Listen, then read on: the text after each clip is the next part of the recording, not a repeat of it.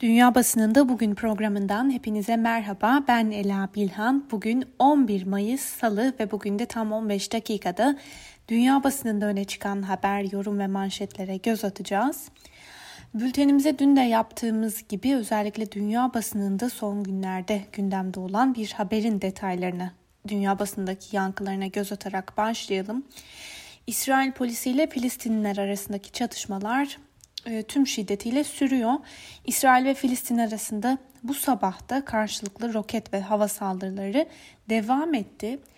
İsrail Gazze'de 130 askeri hedefi vurduğunu 15 Hamas ve İslami Cihat militanının öldürüldüğünü açıkladı. Gazze'den İsrail'e 200'den fazla roket atıldığı bildirildi. İsrail güçlerinin işgal altındaki Kudüs'teki Şeyh Cerrah ve Mescidi Aksa'da Filistinlilere yönelik saldırılarının ardından Gazze'den Batı Kudüs ve Beyt Şems'e Hamas tarafından roket saldırıları düzenlendi. İsrail'de yayınlanan Haaretz gazetesinin yorum köşesinde son yaşananlar değerlendiriliyor. Bu dikkat çeken yazının satır başlarını sizlerle paylaşalım. Çatışmalar bir günde başlamaz, doğal afet gibi değillerdir. Son günlerde şahit olduklarımız Şeyh Cerrah'taki çatışmalar, Şam kapısına dikilen polis engelleri ve bayrak yürüyüşü gibi planları içeren olaylar zinciri ustalıkla önceden planlanmış provokasyonlardan başka bir şey değildi. Şiddete yol açan ve İsrail'i savaşa sürükleyebilecek bir yolu dikkatlice belirlediler. Tüm bunlardan kaçınılabilirdi ancak sonuçların ne olacağı konusunda uyarıda bulunan istihbarat görevlileri, ordu ve polis koltuğunu kaybetmiş bir başbakanın olduğu bir hükümetle karşı karşıya kaldılar. Son olarak Netanyahu'nun sözcüsü Miki Zohar'ın olayları kurulmak üzere olan bir sol hükümeti sınamaya çalışan Araplar olarak nitelendirmiş olması şaşırtıcı değil. Kısa bir süreliğine bakıcı rolü üstlenen bir başbakan İsrail'in güvenliğine yönelik varoluşsal, varoluşsal tehditleri önleme yetkisine ve yükümlülüğüne sahiptir. Ancak İsrail'i sadece bir onur mücadelesi olan bir savaşı sürükleme yetkisine sahip değildir. Bu noktada çözümü sağlayabilecek tek şey kısasa kısa stratejisine son vermeye yönelik diplomatik çabalar olacaktır. El Cezire aktardığı haberde şöyle yazmış. Filistinliler İsrail'in Gazze'ye yönelik hava saldırıları devam ederken 21 kişinin hayatını kaybettiğini açıkladılar. Dünya liderleri ise gerilimin azaltılması çağrısında bulunurken Birleşmiş Milletler Güvenlik Konseyi Kudüs'teki huzursuzluk konusunda acil olarak toplanmıştı. İran'da yayınlanan Pars Today aktardığı haberde doğrudan şu ifadelere yer veriyor. Irkçı İsrail ve Filistinler arasındaki çatışmalar sürüyor. Bu çatışmaların en önemli etkeni Filistinlerin zorla Kudüs mahallelerinden Siyonist İsrail askerleri tarafından göçe zorlanmalarıdır. Filistinlilerin topraklarından ve evlerinden sürülmesi de dahil olmak üzere uluslararası toplumun İsrail suçlarına karşı sessiz kalması, ırkçı rejimin bu suçları tekrarlaması için kırmızı halı sermektir. Pars Today'in bugün aktardığı haberi doğrudan aktardık. The Guardian gazetesine de göz atalım. Gazete şöyle yazmış. İsrail'in hava saldırıları sürüyor. Kudüs'te şiddetli çatışmaların büyümesiyle 24 kişinin hayatını kaybettiği bildirildi. Ölen 24 kişinin 7'sinin aynı aileye mensup olduğu açıklandı. Hayatını kaybedenlerin bir kısmını çocuklar oluşturuyor. BBC dikkat çeken bir analiz paylaşmış. Kudüs'teki gerginlik Türkiye-İsrail normalleşme sürecini nasıl etkiler? İsrail güvenlik güçleriyle Filistinli gruplar arasında son dönemde artan gerginlik Ankara-Tel Aviv ilişkilerinde bir normalleşme beklentisi yaşanan bir döneme denk geldi. Türkiye'nin İsrail'e yönelik sert tepkisi Tel Aviv yönetimi Filistinlere ve Kudüs'ün statüsünü değiştirmeye dönük politikasını sürdürdüğü müddetçe kısa vadede bir normalleşme yaşanmasının zor olacağını gösteriyor. Türkiye'nin en sert ifadelerle İsrail'i eleştirmesi bir yana 23 Mart'ta yapılan seçimlerden sonra hükümet kurma sürecini tamamlayamayan İsrail'in Türkiye ile normalleşmeyi öncelik olarak görmekten uzaklaşacağı öngörülüyor. Yapılan değerlendirmeler Ankara'nın normalleşme konusundaki planlarını belli bir zaman öteleyeceğini, sürecin İsrail'deki siyasi gelişmeler ışığında ve Filistinlere yönelik tavrın yumuşamasına göre değerlendirileceğini gösteriyor. Alman Die Welt gazetesi bugün son yaşananları manşetine şu sözlerle taşımış. Kudüs'te çatışmalar tırmanıyor. Hamas roketlerle karşılık verdi. Öte yandan gazeteden Alan Posner ise bugünkü radikal Araplar Yahudilerin olmadığı bölgeler talep ediyor başlıklı yazısında son yaşananları şu sözlerle değerlendiriyor. Şu anda Kudüs'te patlak veren çatışmanın kökleri çok çok eskilere dayanıyor. Şu anda Kudüs, Doğu Kudüs hattında yaşananlar tüm İsrail'in etnik temizliğini hayal edenler tarafından körükleniyor. Başta Almanya olmak üzere batılı ülkeler buna sessiz kalmamalı ve yaşananları kabul etmemelidir. Ve Amerikan basınından Washington Post'un gündemine taşıdığı haberde ise şu ifadelere yer veriliyor. Gazze'deki sağlık yetkilileri bölgedeki patlamada 9'u çocuk 20 kişinin öldüğünü açıkladı. İsrail Hamas'ın Mescid-i Aksa'daki olaylar nedeniyle gerçekleştirdiği roket saldırılarına misilleme yaptığını bildirmişti. Dün gün boyunca süren şiddetli çatışmalarda 300'den fazla Filistinlinin de yaralandığı haberi gelmişti. Washington Post'tan Steve Hendricks şu analizi yapıyor. Amerikalı yetkililer İsrail'e yönelik sükunet çağrısı yapmayı sürdürüyor. Ancak ABD unutmamalıdır ki kendisi ve politikaları da bu yaşananlardan sorumlu. Aktardığımız bu haber ve yorumların ardından bültenimize Amerikan basınının bir numaralı gündemiyle devam edelim. ABD'de Pfizer-BioNTech'in koronavirüsüne karşı geliştirdiği aşının uygulama yaşının 12'ye düşürülmesine onay verildi. New York Times'ın bu konudaki haberine göre bu karar ülkenin salgınla mücadelesi bakımından önemli bir dönüm noktası olacak ve bu sayede normale dönmek için can atan milyonlarca aileye büyük bir hediye verilmiş olunacak. Ve Washington Post'un aktardığına göre bu hamle sürü bağışıklığına ulaşmak için atılması gereken ve uzun süredir de yolu gözlenen önemli bir gelişme. Bu hamle sürü bağışıklığına ulaşmanın anahtarı kabul edilse de okullarda yeni bir tartışma başlatacaktır. Okullarda aşının zorunlu olması veya olmaması Amerika'da uzun süre tartışılacak. Voice of America'nın aktardığı habere de göz atalım. Kararın aşıya talebin önemli ölçüde yavaşladığı ülkede aşılama programını hızlandırması umuluyor.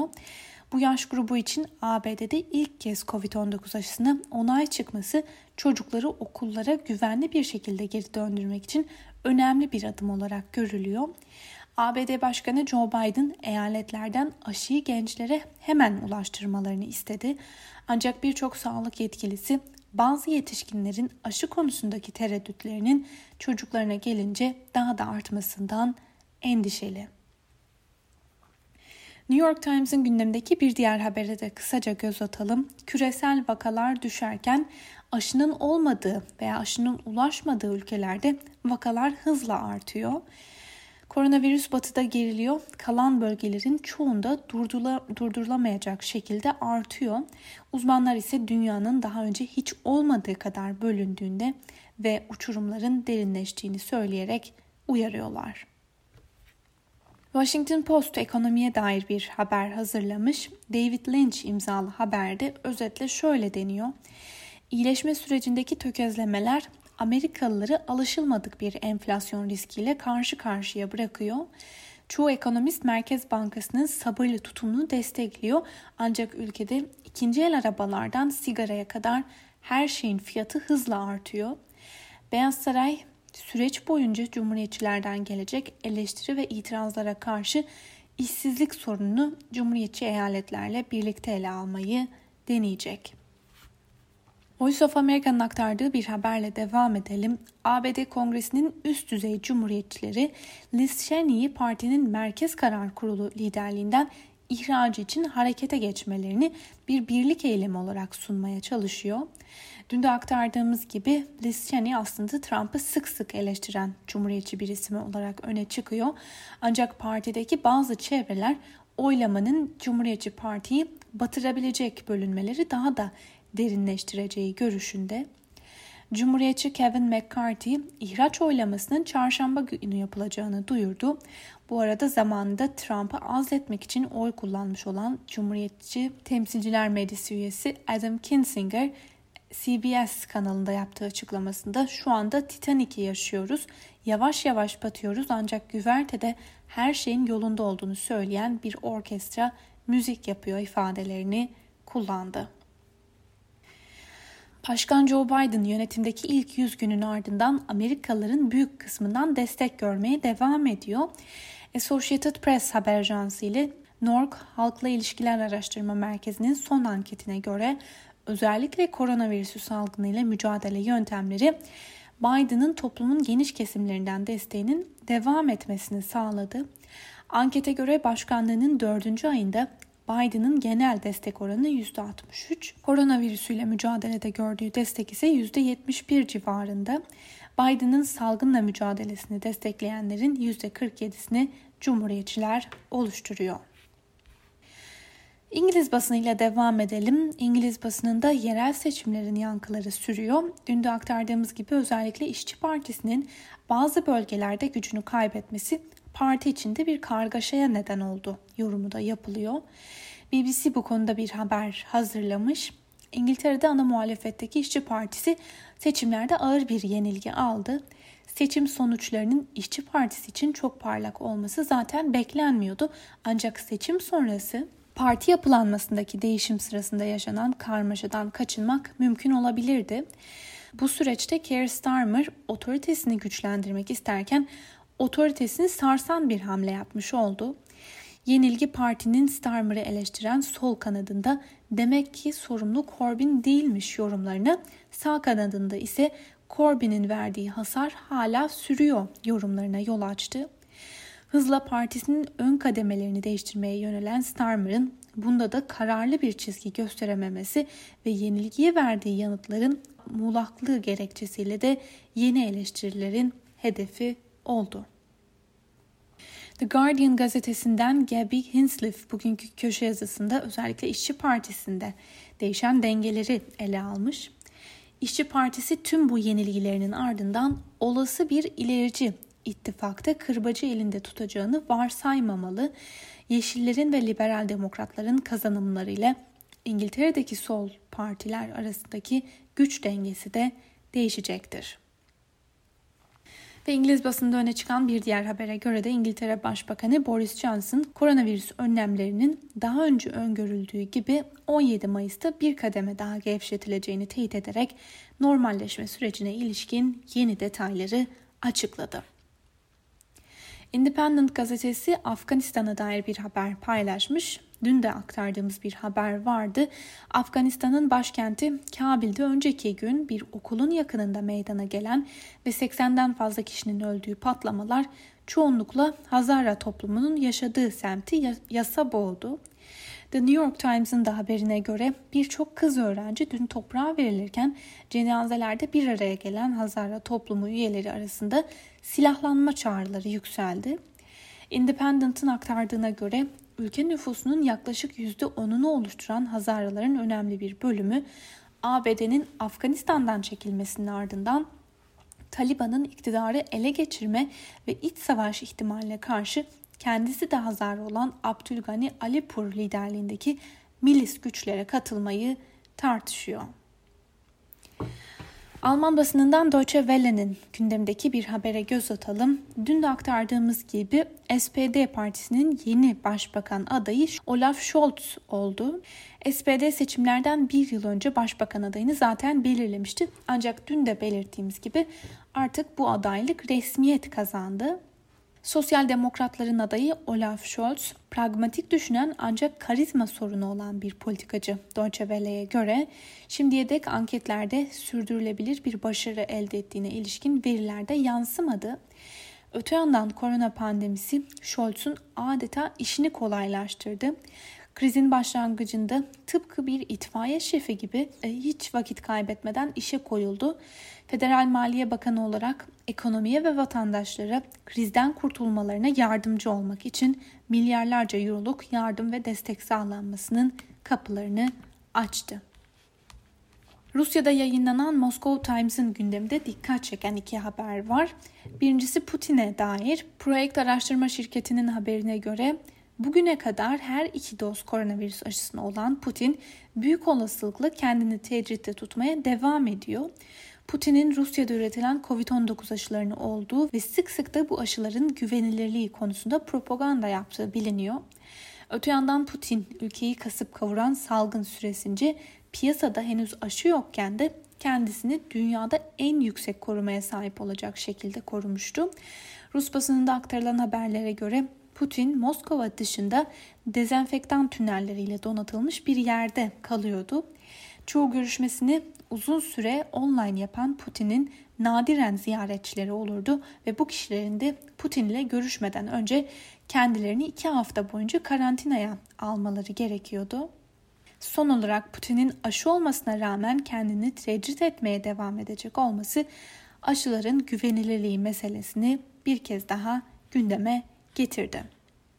Ve bir diğer habere göre de Danimarka'da bulunan bir Rus vatandaşı Rusya için casusluk yaptığı gerekçesiyle tespit edildi ve tutuklandı. Son dönemde Batı ile giderek daha fazla gerilen Rusya'nın bu duruma nasıl yanıt vereceği de henüz net değil. El Cezire'nin Hindistan'a dair bir haberi var. Hindistan'da Covid-19'dan ölenlerin cansız bedenleri Ganj Nehri kıyısına vurdu. Hindistan'daki Ganj Nehri'nde koronavirüsten hayatını kaybeden 40 ila 45 kişinin cansız bedeni bulundu. Cesetlerin mezarlıklarda yer kalmaması sonucu nehre atıldığı da iddia edildi. Ve son haberimiz Çin'den. Çin basınından Global Times'ın önemli gündemlerinden biri ülkede 10 yılda bir yapılan nüfus sayım sonuçları. Buna göre 1 milyar 410 milyonluk nüfus ile dünyanın en kalabalık ülkesi Çin'de nüfus artışı Pekin'i endişelendirecek kadar düşmeye devam ediyor. 2020 yılı Çin Halk Cumhuriyeti'nin kurulmasından yani 1949 yılından bu yana doğum oranının en düşük seviyede olduğu yıl oldu. Pandeminin doğumlarda etkisi olsa da bir önceki yılda kaydedilen doğum oranı da düşük seviyelerdeydi. Öte yandan dünya basınının bu konuda aktardığı haberlerine göre Çin'de 1970 yılında kadınların doğum oranı 5.18 iken bu oran şimdi 1.6'ya kadar düştü. Tek çocuk politikasının Çin'de şimdiye kadar 400 milyon doğumu engellediği tahmin ediliyor. Birleşmiş Milletler'in analizlerine göre Çin anakarasındaki nüfus 2030 yılında zirve yaptıktan sonra düşüşe geçecek. Sevgili Özgürüz Radyo dinleyicileri, Çin'e dair aktardığımız bu son haberlerle birlikte bugünkü programımızın da sonuna geldik. Yarın aynı saatte tekrar görüşmek dileğiyle şimdilik hoşçakalın.